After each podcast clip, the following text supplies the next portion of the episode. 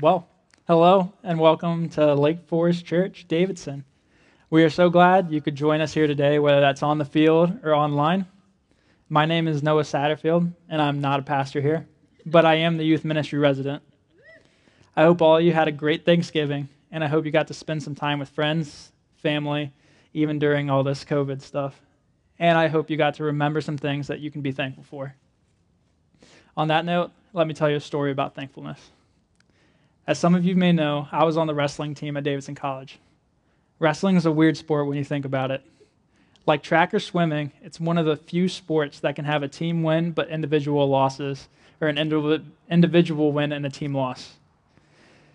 When I was in high school, we won more often than not, more times than we lost. When I came to Davidson, that was not the story. We lost a lot. I would love to say that even though we had a our team lost often, that I still won. But since I'm preaching today, I thought I shouldn't lie. So I lost, and I lost a lot. It was hard to go from a time where losing was rare to a time where losing seemed to be the norm. After my first two years, I thought I'd come to terms with how much harder the sport had become. But I had a loss in my junior year of college that destroyed me physically and mentally. We were about halfway through the season, and we were about to wrestle the University of Pittsburgh this match meant so much to me because one of, the, one of my friends from high school, one of the guys that I worked out with and wrestled with every day, was on Pitt's team. He had gotten tremendously better since high school and was ranked one of the top ranked guys in his weight. I, on the other hand, had not gotten to that point. I was not ranked and I was not competing with some, some of the guys that he was beating. So when we wrestled them, it was going to be one of the first times that I'd seen my friend since I graduated high school. So I wanted to make sure I wrestled to the best of my ability. As some of you might have guessed by this point, I got the life beat out of me by his teammate. It looked like I've never wrestled before in my life, and this kid took me for a ride. After the match, when we shook hands with Pitt's team, when I shook hands with my friend, I could see a look on his face, a look of disappointment and a look of confusion that, that was when I was broke. My coach pulled me aside after the match before we left and asked me what just happened. And I, that's when I broke even more. The next day, I had a meeting with my coach, Andy Lozier, to talk about my mindset, and it was not at all what I was expecting. I walked into his office thinking that we were going to talk about technique or maybe something about mental t- toughness, but instead we talked about gratitude. We talked about how I should change my mindset from have to get that I get to do this, not that I have to. Instead of saying that I have to cut 10 pounds before the next match, or that I have to go through a hard practice with sprints at the end, or that I have to go write a 10 page paper after that hard practice. I move, my, I move to a get mindset. Instead of all these things feeling like a chore that I have to go do every day, they start to become opportunities that I get the chance to do. Then he asked me to do something that was way harder than I expected. He asked me to write down 25 things that I was grateful for. The crazy thing is, I think I came up with four things before I couldn't think of anything else. Yeah, only four. It was, I was not at my best. Then Lozier started to tell me things I didn't even think about initially. He told me that I should be grateful that I have access to clean water, that I have clothes on my back, that I, get a, that I have a bed I get to wake up in every morning. Of course, when he said this, I realized I was grateful for them, and I realized that those life necessities were so normal to me that my heart had become hardened to their importance. When we're going through hard times, it can be difficult to remind ourselves of what we have. It, can be, it is easier to forget the things we go every day without thinking about. But being grateful for material things is good, especially when our necessities are met. But sometimes it's really hard to be grateful when you're in need going, or going through a tough time when these, when these things happen, even remembering that we have clean water or that we have a bed might not make us feel grateful and fix the problem we're having. After all, for many still, these things aren't true. Even necessities are, are circumstantial and can change at any moment. Many people around the world don't have these necessities that I so readily forgot. So, why is it so hard for us to find something that we can truly be grateful for?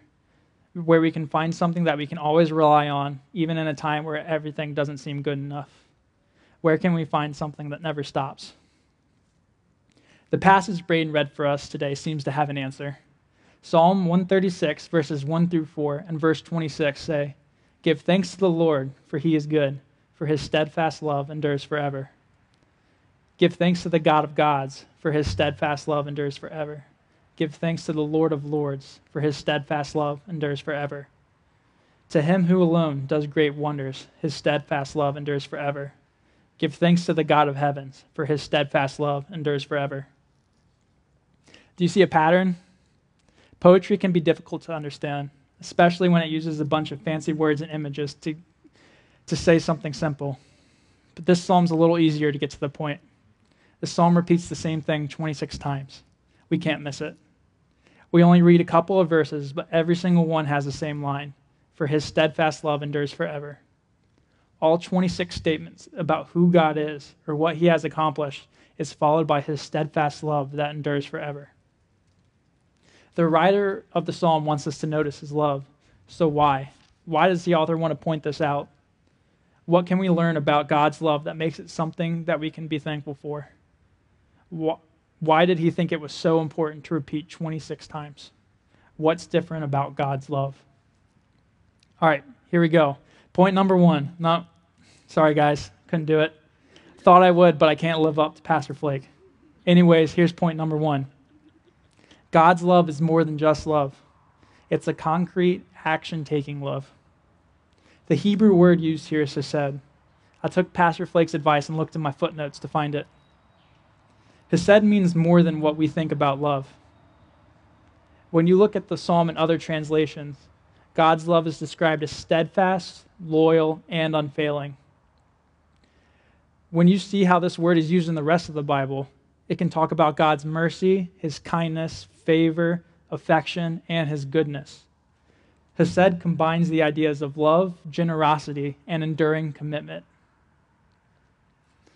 It's the difference between saying the words I love you and acting in honor of, commit, of your commitment to another person by serving them.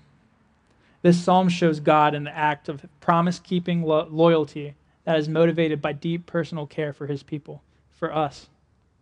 Verse 13 says, To him who divided the Red Sea in two, his, for his steadfast love endures forever.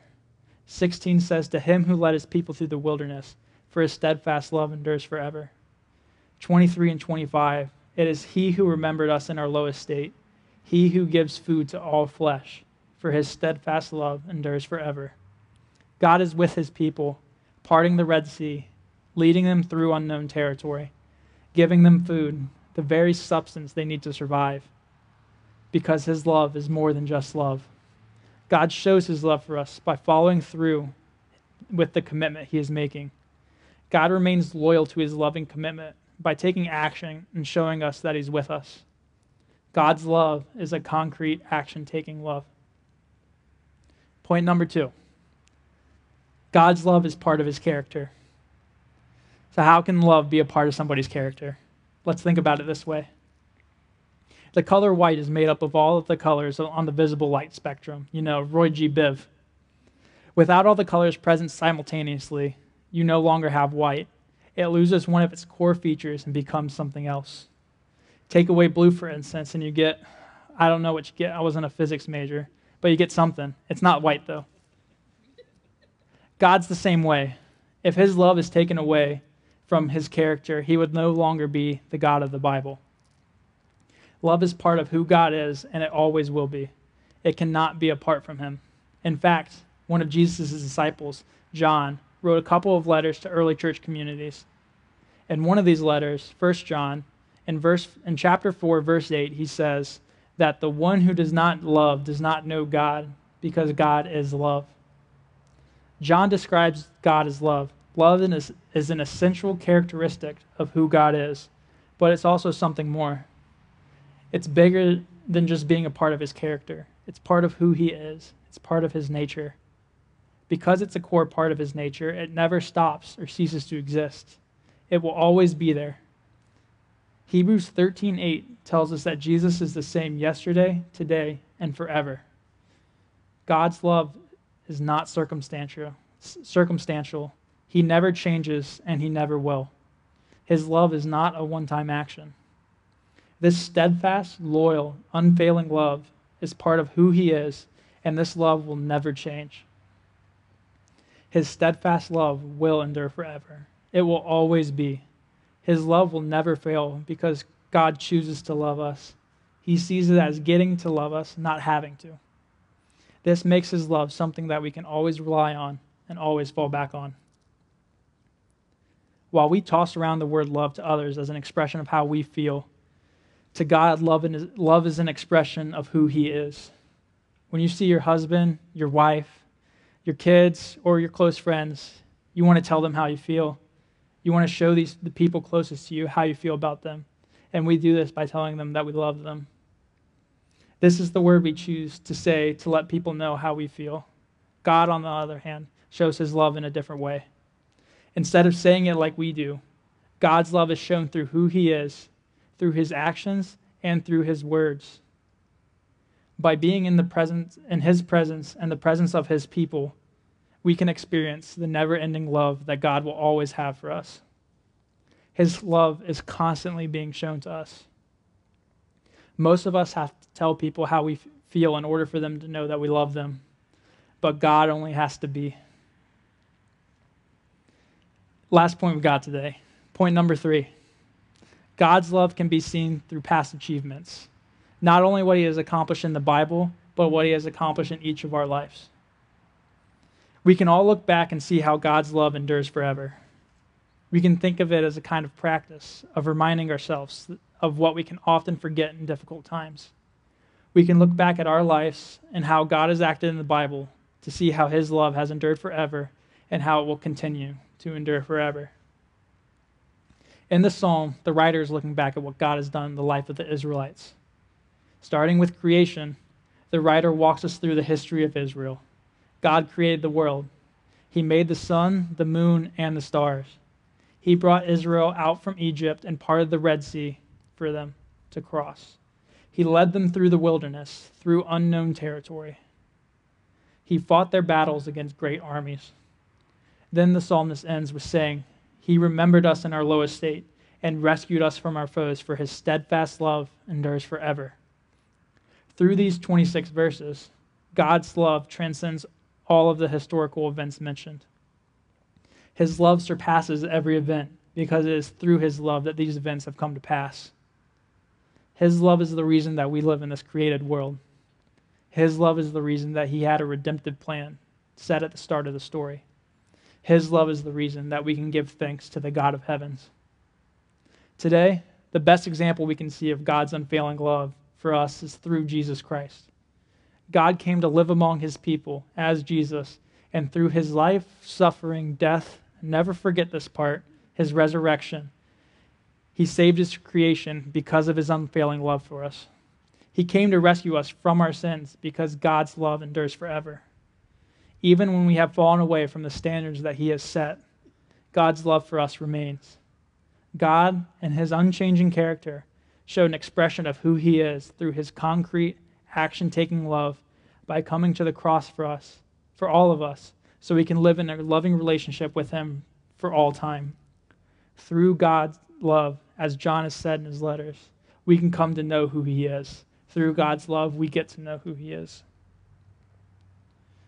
While it can be tough to be grateful for what we have in difficult moments, we can always remember God's enduring love for us by reminding ourselves of what He has done in our lives, and because of this, how His love will always remain with us. Like my coach said, we can move our mindset from have to get. We get to be thankful towards all things because we know God's love endures forever in our lives, in the world, and in the story. Even in times when it's hard to make sense of that, we might need to repeat it to ourselves like the psalmist did. We might need to say to ourselves over and over and over, for his steadfast love that endures forever. One of the things that I've started to do and have been doing since my meeting with that meeting with my coach 2 years ago is a gratitude journal. While it has evolved over the past couple of years, the concept remains the same. Every morning, before I get started with my day, I write down something that I'm grateful for. Whether that be that I have fresh water, that I get to preach this sermon today, that I live in this world, or that I'm grateful for something that happened in the past. I begin the day being grateful for what I have. Whatever we write can remind us of who God is. when we are able to look at what we are grateful for, whether it's in this moment or looking back in the past, it can remind us of who God is and how, he's a, how He has acted in our lives through His unfailing love. So let me leave you with this. Let me help you think of things you can be grateful for, much like my coach has done for me. Before I close this in prayer, I want you all to do what I have done. Look back into your own lives. Look at today. Look around. And write down a couple events or things that you're grateful for. When you're thinking about these things, let it remind you of God's love. Much like the psalmist has done, write the events down and follow them up with the same line each time. For his steadfast love that endures forever. Now, in your notebooks, on your phones, or whatever you have, I'm going to give you a few moments to write five things you can be grateful for. And after each of the five things, follow it up with his love for his steadfast love that endures forever.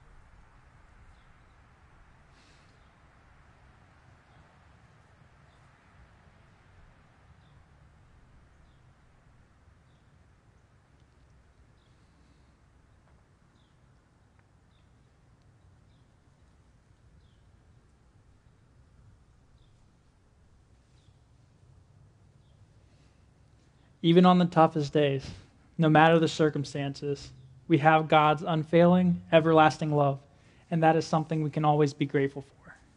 Let's pray together. God, thank you for this day. Thank you for this field that we can come to worship in and to hear your message for us. Thank you that we get to just come in your presence today and learn learn about your love and about what it is about your love that makes it something that we can always be grateful for. How it's something that it never fails, and that's always something we can look to when even in the toughest of moments. So today and through the rest of the week, just be with us and help us remind us as the psalmist did. Just keep repeating it to ourselves for your love that endures forever. Amen.